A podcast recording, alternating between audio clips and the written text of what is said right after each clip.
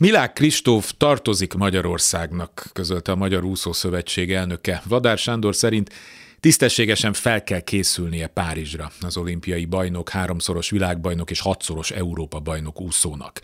A világklasszi sportoló szeptemberben kezdte volna újra a komolyabb edzéseket, de úgy látszik, ez nem megy neki, nem tudja felvenni a fordulatszámot, ahogy az elvárható lenne egy olimpiára készülő versenyzőtől.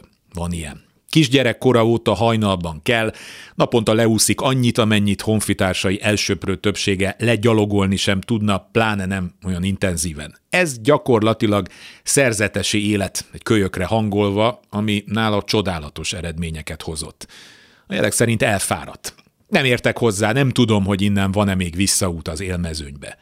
Ha ő úgy döntött, hogy az életét és egészségét a továbbiakban nem kívánja az oltárra tenni áldozatként, akkor ezt el kell fogadnunk, és szépen megköszönni neki az eddigieket, egyben sok sikert kívánni az új életéhez, ami neki 23 évesen indul. Egerszegi Krisztina 22, Tarnyi Tamás 28 éves volt, amikor abba hagyta. Tegye fel a kezét, aki úgy érzi, tartoznak bárkinek is. Amúgy van még egy kiváló olimpiai bajnok úszó, aki 23 évesen fejezte be, úgy hívják Vladár Sándor. Ő sem tartozik senkinek, nekem legalábbis biztos nem. Kárpáti Iván vagyok, ez az Esti Gyors, a hírek után kezdünk.